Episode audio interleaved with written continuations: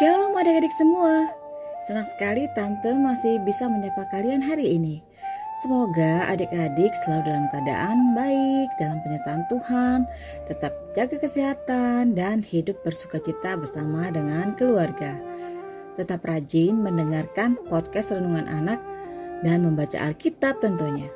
Tema renungan hari ini adalah Tuhan berkuasa membangkitkan, dengan bacaan Alkitab dari Kitab Perjanjian Baru, Yohanes 11 ayat 1-45.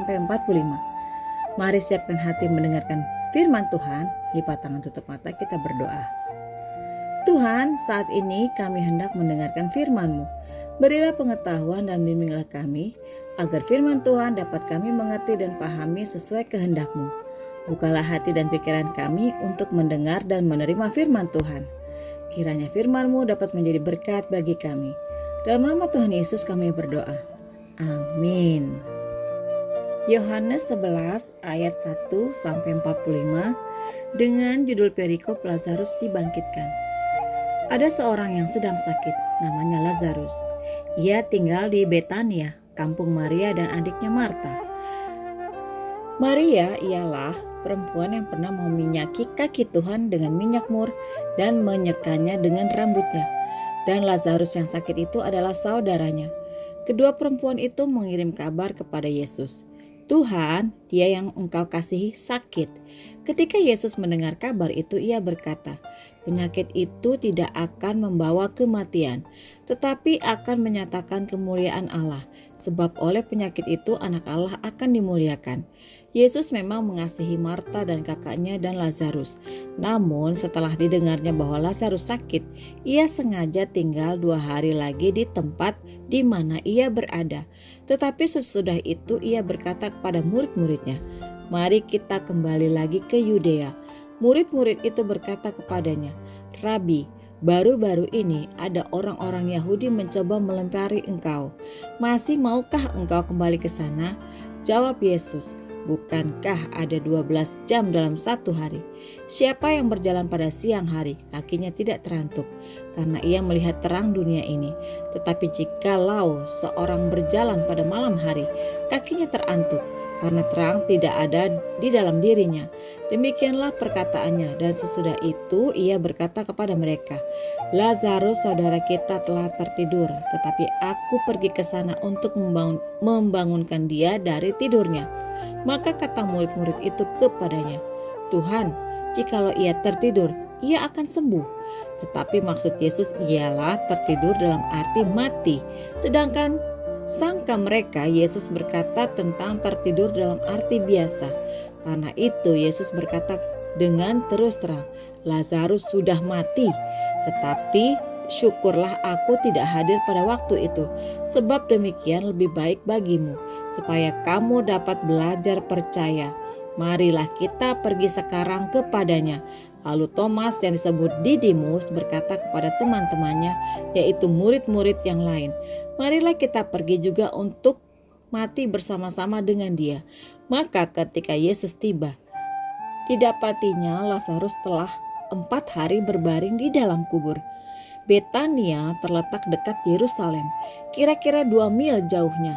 Di situ banyak orang Yahudi telah datang kepada Marta dan Maria untuk menghibur mereka berhubung dengan kematian saudaranya.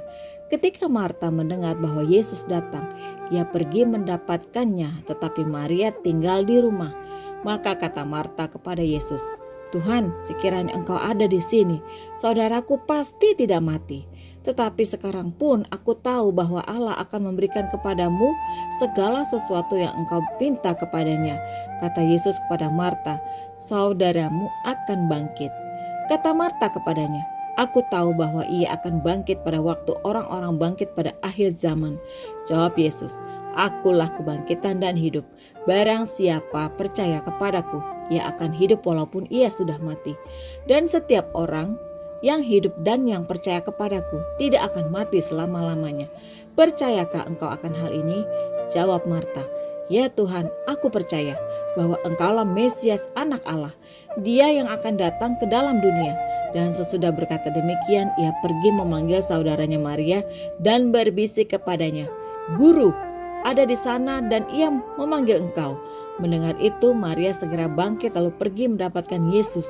Tetapi waktu itu Yesus belum sampai ke dalam kampung itu, yang masih berada di tempat Marta menjumpai dia.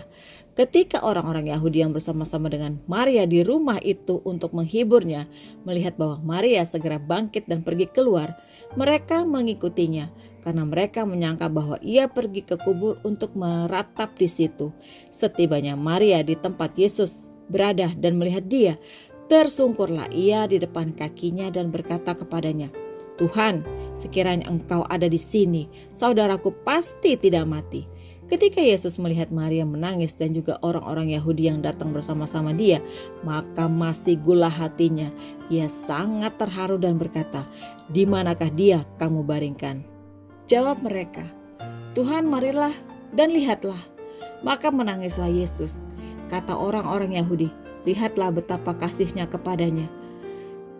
Tetapi beberapa orang di antaranya berkata, "Ia yang memelekkan mata orang buta, tidak sanggupkah ia bertindak sehingga orang ini tidak mati?" Maka masih gula pula hati Yesus. Lalu ia pergi ke kubur itu. Kubur itu adalah sebuah gua yang ditutup dengan batu. Kata Yesus, "Angkat batu itu." Marta, saudara orang yang meninggal itu, berkata kepadanya, "Tuhan, ia sudah berbau, sebab sudah 4 hari ia mati." Jawab Yesus, "Bukankah sudah kukatakan kepadamu, jikalau engkau percaya, engkau akan melihat kemuliaan Allah?" Maka mereka mengangkat batu itu. Lalu Yesus menengadah ke atas dan berkata, "Bapa, aku mengucap syukur kepadamu karena engkau telah mendengarkan aku. Aku tahu bahwa engkau selalu mendengarkan aku, tetapi oleh karena orang banyak yang berdiri di sini mengelilingi aku mengatakannya supaya mereka percaya bahwa engkaulah yang telah mengutus aku." Dan sesudah berkata demikian, berserulah ia dengan suara keras, "Lazarus, marilah keluar!" Orang yang telah mati itu datang keluar. Kaki dan tangannya masih terikat dengan kain kapan dan mukanya tertutup dengan kain peluh. Kata Yesus kepada mereka, "Bukalah kain-kain itu dan biarlah ia pergi." Banyak di antara orang-orang Yahudi yang datang melawat Maria dan yang menyaksikan sendiri apa yang telah dibuat Yesus, percaya kepadanya. Demikian firman Tuhan. Adik-adik, dalam bacaan Injil hari ini, Maria dan Marta merasakan kondisi sulit dan sangat sedih karena kematian saudaranya Lazarus. Dalam pandangan orang Israel, laki-laki merupakan harapan sekaligus penyangga kehidupan dalam keluarga. Mereka kecewa terhadap Yesus karena saat Lazarus dalam keadaan sakit, Maria dan Marta telah mengirim berita kepada Yesus supaya ia datang. Tetapi Yesus malah dengan sengaja menunda ke Betania dan menetap 2 hari di seberang Sungai Yordan. Lazarus telah 4 hari mati dan dikuburkan. Marta, saudarinya, sangat berduka dan meratap kepada Yesus, sambil menyatakan bahwa sekiranya Tuhan Yesus ada di situ, maka saudaranya pasti tidak akan mati. Yesus mengatakan kepadanya bahwa saudaranya akan bangkit. Marta dikuatkan imannya. Lalu Yesus meminta batu penutup kubur Lazarus disingkirkan. Ia memanggil Lazarus untuk keluar. Lazarus yang sudah meninggal 4 hari itu bangkit dan menemuinya. Tuhan Yesus sangat mengasihi Lazarus. Tuhan Yesus memanggil Lazarus dari kuburnya. "Lazarus, marilah, keluarlah." Tuhan Yesus adalah Tuhan, berkuasa untuk membangkitkan. Lazarus yang telah mati selama 4 hari bangkit lagi. Tuhan Yesus adalah kehidupan dan kebangkitan. Awalnya, Marta berpikir Tuhan Yesus terlambat untuk menolong Lazarus, sehingga harus mati.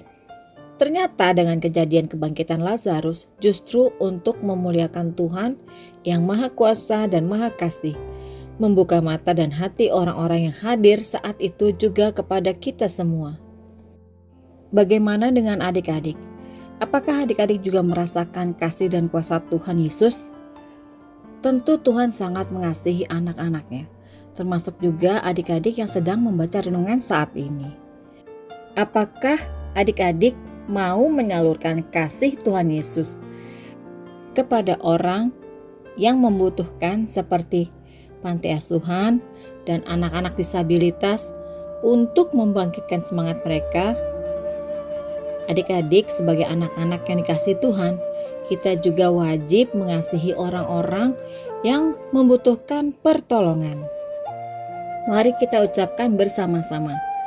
Aku percaya Tuhan berkuasa membangkitkan yang sudah mati. Sekali lagi, aku percaya Tuhan berkuasa membangkitkan yang sudah mati.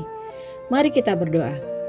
Bapa di surga, teguhkanlah iman kami bahwa Tuhan berkuasa atas segala kehidupan dan juga kematian. Tuhan berkuasa membangkitkan yang sudah mati sekalipun. Terima kasih Tuhan, dalam nama Tuhan Yesus, amin. Demikian renungan kita pada hari ini. Adik-adik harus selalu ingat, Tuhan berkuasa membangkitkan yang sudah mati, seperti Tuhan membangkitkan Lazarus yang sudah mati selama 4 hari. Tuhan Yesus memberkati.